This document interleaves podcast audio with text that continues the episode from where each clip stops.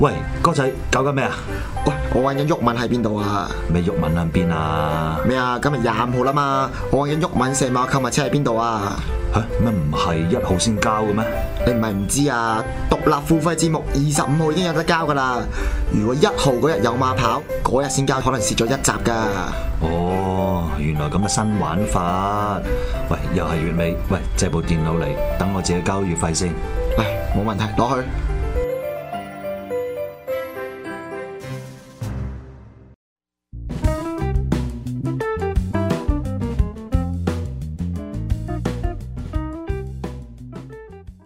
好，歡迎大家收睇《好啊那些年開》波啊開波！誒有博士喺度咧，就即係唔憂哦呢冇啲冇話題嘅。哦嗱，今日咧即係先講呢個《那些年》之前咧，要補充啲嘢。補充啲嘢就先講下呢嗱呢一副天狗紙啊牌，屌真係你介紹啊兄弟嗱呢個咧就阿博士拎過嚟嘅，佢話俾我聽咧，日本人咧就出咗一副天狗紙牌。咁我啊最近咧就阿博士同我咧就同埋其他朋友咧上個禮拜打過就打咗場天狗，我哋就打好細啫，啊即係輸贏十蚊到唔三掉啊輸贏三幾嚿水嘅啫，啊咁啊即係可以食餐飯咁好開心啦，係咪？咁 啊博士就有個新嘅地步家步喺地鋪嘅九龍啊太子嗰度，咁我哋就去到嗰度咧就話佢入邊好正㗎。又有啲即係嚇健身嘅器材 㗎，即係強身健體嘅器材康富天地嗰個叫做係咁啊！嗰日就喺度打天狗喎，打得好開心啊喎。咁我哋中意打天狗嘅人咧，咁嗰啲骨牌咧摸落去嘅感覺同埋拍落去，或者即係一棟棟咁樣係啊個感覺唔同噶嘛，係咪？有排頭叫好啦，又有個排頭啊，龍飛鳳舞，中骨變長係嘛？有色仔打㗎啊，有色仔打啊嘛。咁呢啲都可能要打色過咦？呢度停一停啊！鬱敏哥仔，你講色仔就好少人知喎，冷門喎。係幾時發明有色唔仔？知你講啊，唉，真係。真係冷門冷喎，老大細色仔多得聽啦。係咁幾時搞出咧？誒叫色寶啦，而家唔賭場嗰啲係，叫做佢最早嚟咧就曹植，哦曹操個仔。曹操個仔。好啦，第一副色仔咧，即係七步成詩嗰 位曹曹植植啊，佢咧就冇顏色嘅喎。而家我哋有紅色噶嘛，啲點數四仔同埋誒有紅色噶嘛。四一四一紅色，嗯六咧就都有一邊紅噶嘛。幾時開始有色咧？就楊貴妃、唐玄宗嗰陣時搞出嚟，OK，啦，唐明皇。啊就係加咗出嚟咧原嘛本。色仔就冇色冇嘅色嘅，後來就加有個一係啦就就一唐明同四皇加咧就出紅嚟，色，就喺啊宮廷入邊玩，即係話屌呢啲就氹條女開心，屌你黑面蚊嘅都唔撚好睇嘅，咁啊屌你整撚咗啲紅色啊上去。天九牌都有真係要有講出嚟紅有白嘅喎，係啊係嘛係啊係啊 OK，係啊咁啊嗱，嗱你講埋天九我啦哋講翻呢個副天九牌啦，嗱呢叫天九紙牌，但係咧大家必須要知道呢個係日本人出嘅，啊咁然後咧嗱嗰個簡介咧，即係教你點樣打天九咧，呢個全日文。嗱，我哋會 cap 咗張圖咧，就擺俾大家睇嘅，啊我哋好清譯緊楚中文㗎譯緊中唔係唔係我譯緊真係要譯喎。咁我譯緊譯緊喂，呢個算唔算係即係禮失而求諸嘢咧？百分之一百即係你啊自己中國傳統嘅呢啲所謂文化係嘛？你唔會將佢發揚光大係嘛？仲有我哋而家就算要買副骨牌咧，都唔容易㗎喎，大佬，係啊係啊唔係好多地方有骨牌賣嘅啫喎，係嘛？特別誒天九正宗，天狗咧就厚好嘅大隻㗎，厚，呢好多個添誒呢個排狗就薄係嘅啊，係嘛？咁啊，其實內容係一樣，係嘛？都係文武字，係嘛？咁但係咧，當然咧，如果打天狗用呢啲紙牌就冇咁貴啦，咁吟咩？咁吟啫。但係佢入邊有好詳細 係啊解釋嘅喎，好詳細好詳細譬如呢一隻咧，我哋叫做斧頭，係啊而家即係熒光幕都睇得好清楚啦。五同埋六，咪加埋十一點啦，係咪？如果你要賭排狗，你就計點數，呢個就等於十一點，係咪？即係一點。即係一點啦，係嘛？咁呢個咧就係叫做斧頭，咁都似喎個形係嘛？咁佢有寫個斧頭喺度嘅喎，寫埋落去嘅好詳細好喎似。好啦，另外咧呢一隻咧，我哋就叫腰雞啦，係啊咪？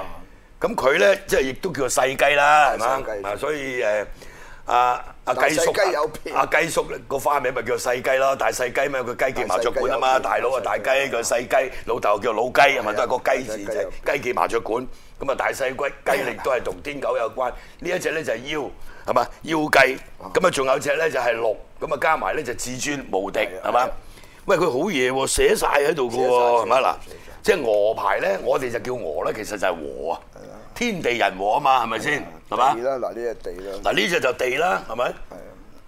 嗰個紙牌嚟嘅喎，大佬，呢啲係嚇。係啊，真係犀利喎！嗱，呢一隻仲好笑喎。係啊呢一隻咧，嗱，我哋咧就叫做大頭鹿，係嘛？啊叫拎冧鹿又叫做拎冧鹿啊，誒銅錘鹿。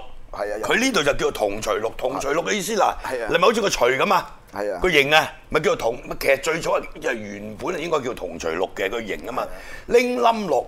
大頭鹿，大頭鹿就係嗱呢個頭大呢個細咁嘅鹿，另外咧有個長衫鹿嘅，呢個和啦，呢個和啦，頭先講咗啦啊，長三六，誒揾啲長牌先，辛苦唉啊真係。長牌嗰啲真係好哎呢個嘢，天啊唔係呢個呢個天啦啊嚇，有隻長牌嘅，啊高腳七前腳七係高腳七呢只係最細嘅啦，就係叫高腳 七，即係喺文字裏邊最細嘅啦。啊文字唔係最唔係高，文字係唔係大頭鹿最細，講錯咗，高腳七仲大過大哎呢個頭至尊鹿。好啦，呢個啦長。衫龍長衫嗱呢個就係六又係六點，就叫做長長衫，係嘛？長衫，長衫咁啊，加埋就六係嘛？頭先我哋講至尊咧就係呢只大啊，咁呢只咧大細雞右邊呢只可以變三點 嘅，即係如果啊你玩排九可以變三點嘅，咁如果你即係打天狗咧，有啲即係你自己可以話事嘅時候揸住呢呢副牌咧就叫叫賀川啊至尊啊無敵啦，咁如果咧如果係誒。呃打誒排九咧，呢個最大嘅咯梗係 最大誒孖天都巴士輸打喎仗。，喂，點解會咁咧？即係點解你中國人就冇得北去發揚光大，佢哋日本仔又有興趣？有好多樣嘢我哋都好惆悵嘅，啊特別個茶道啦，佢就攞咗去啦。咁嗰個花道啦，插花、插花同埋嗰個誒劍道啦，書法，書法真係仲有面啊，特別佢造紙嘅技術，而家世界都一把手。仲有面啊，面啊喂，佢真係學嗰樣，即係一定係青出於藍嘅，鋪鋪都。佢有個前提咧，誒、我哋個社會就好鄙視人哋嗰啲工匠噶嘛，啊即係誒、以前我哋嗰啲揾條竹升摁下摁下嗰啲嘅嗰啲啊嗰啲，即係等於當年啊，你即係俾列強入侵嘅時候，要富國強兵，咁啲人就話：，哎唉，我哋唔唔好學誒、呃外國人啊，佢嗰啲好渣嘅啫，係嘛？即係都係工具嘅嘢嚟嘅啫，唔同我哋，我哋有思想有精神嘅，係嘛？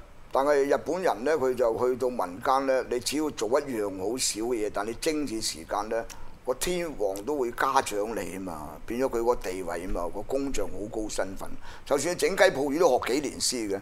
唔係我印象最深刻嘅咧，就係睇佢哋啲書法啦。係啊即係呢個係其實好多嗰啲書法咧，佢係直情去西安咧嚇，嗰、個碑林啱啊啊，去佢臨即係喺返個嚟係臨喺碑嗰啲碑帖啦嚇。咁然後佢就學而家佢市場上佢出嗰啲毛筆咧，都唔使誒好靚噶，佢唔使再引墨噶啦，嗰啲毛筆，佢有埋喺度寫，我都用佢啲筆噶，好靚。即係當毛筆用咯，我哋都有用過，係啊咁好但係都係爭少少嘅，但係至少佢當唔然啦使染墨啦係啊。但係你寫出嚟個型咧就似毛筆咯，似你啊明唔明啊？似即係咁樣，咁啊呢個就真係天狗紙牌佢都出一副。咁而家冇冇得講你係咪要將佢發揚光大啊？你又你要將佢入邊嗰啲簡介譯做中文啊譯？咗中文，譯中文，而家譯緊啦，譯緊啦。咁你嗰個天狗有我就諗住搞一個名人慈善天狗大賽咯。上次我哋新界搞咗啊嘛，你睇下喂，你講得閒問一問邊啲有名望嘅人識打天狗啲老鬼，點為之有名望先？唔好叫有名望，即係有人識嘅嚇啲公眾人物，有名啊未必有望嘅。OK，唔係個個好似你咁有名有望啦，哦擦你鞋。我我哋望咧就係個民望啊嘛，大佬係咪啊？我哋嗰啲啊即係名望我有，有我哋名無望噶啊嘛，有啲人係。我哋泊車仔嚟嘅啫，拍車仔都犀利啊！屌你拍車仔，信差我哋喂你拍車見習信仔差一鑊又可以揾幾多萬幾多萬咁，仲犀利我見真習係。信差見習信差所以呢個節目 咧，有啲人同我反映啊，喂大佬，呢個咩人嚟㗎？嚇！哇！乜都識不特止，仲係哇！你咁搭水嘅話，咁樣多都有幾多錢？咁 啊恨死隔離！我話嗱，唔到你羨慕嘅，OK，各有前因即係唉，又唔係各有前因，即係學唔到各有嘅前因。有時我同阿博士駁嘴嘅原因就係話博士啊嗱，你哋要學啊，學咩啊？屌你點學啊？學到嘅學梗係學唔到啦，學哇我黐住你都學唔到啦，佢哋咁樣隔住咁 學到，即係講嘢。屌你唔係一個跟你我 唔學，係跟你都你學點唔解到咧，黐住你我都學唔係係係到。你有一個有一個有一個格咧，就係市場上好多嘅，唔肯學啊扮大鑊啊，有時啊爆 Ờ. 大鑊就係呢種啦，嗱呢啲呢啲口頭禪幾好 係啊㗎，唔肯學。扮大鑊扮大惡，有時啊爆大鑊屌屌你周街都係呢啲人咧。唔係啊，而家咪就係呢啲真人，咪即係學唔到實學唔到周㗎。周街都係屌呢你啲咪一人言啦九鼎咁點 Ờ. 樣學啊？講一句頂九句，一言九鼎唔係我覺屌你得我老我我我都係一言九鼎噶嘛，所以咪撲街啦，所以所以你話誒上集誒上次你話喂屌好撚難發達嘅而家時代，咁係啊，你聽我講埋先。如果你正常咧，好撚難發達。所以點解人叫人有誠信咧？你一有貴人就發達㗎啦。係咪？我知你喂，你阿夠係唔我係唔貴人啦係，一有個地盤有啲我樓中意，個搏公司佢話喂要揾你幫手啊，小朋友睇中你，你要做 sales 啦，嗱係指定俾你代理幫我賣噶啦，你收佣啦，咁你都執一百幾廿萬噶嘛，所以有所以咧千祈有誠信就咁解嘛，有人信你啊，知你交收清楚，你唔使本錢嘅喎，做 sales 經紀啫喎。唔係呢啲都係我哋近時啲老叔父啲係口啊頭禪嚟㗎啦，即係啊做人嗰啲要做先得㗎啊屌你係咪屌你咩一句嗰啲啊一句就到尾嚇，就唔好屌啫嚇。今日有一句，聽日有一句係嘛？誒，因為我鬼鬼鼠鼠我扮晒親醒唔係我目，真係親歷其境噶嘛，就係有個誒、呃、銀行佬話：阿明哥，我想買嗰個鋪位做銀行嘅，誒、你幫我手揾個業主搞啦！我屌你你咁銀行地產部成，屌你冇啲冚家產，冇你咁撚快嘅，你你你跟得貼啊嘛，同我佢哋講講會講撚彎嘅，又泄漏撚咗，俾話係銀行攞張卡片出嚟實貴啦咁樣樣， 屌你咪啲銀行你睇住你個鋪喎，屌你咪貴啊！屌你咪揾我咯！其實我哋呢個節目咧已經變咗個清談節目。係啊，清談得嚟吹水雖然係講那些年啦，你知道年紀大就梗係講舊事啊，係咪？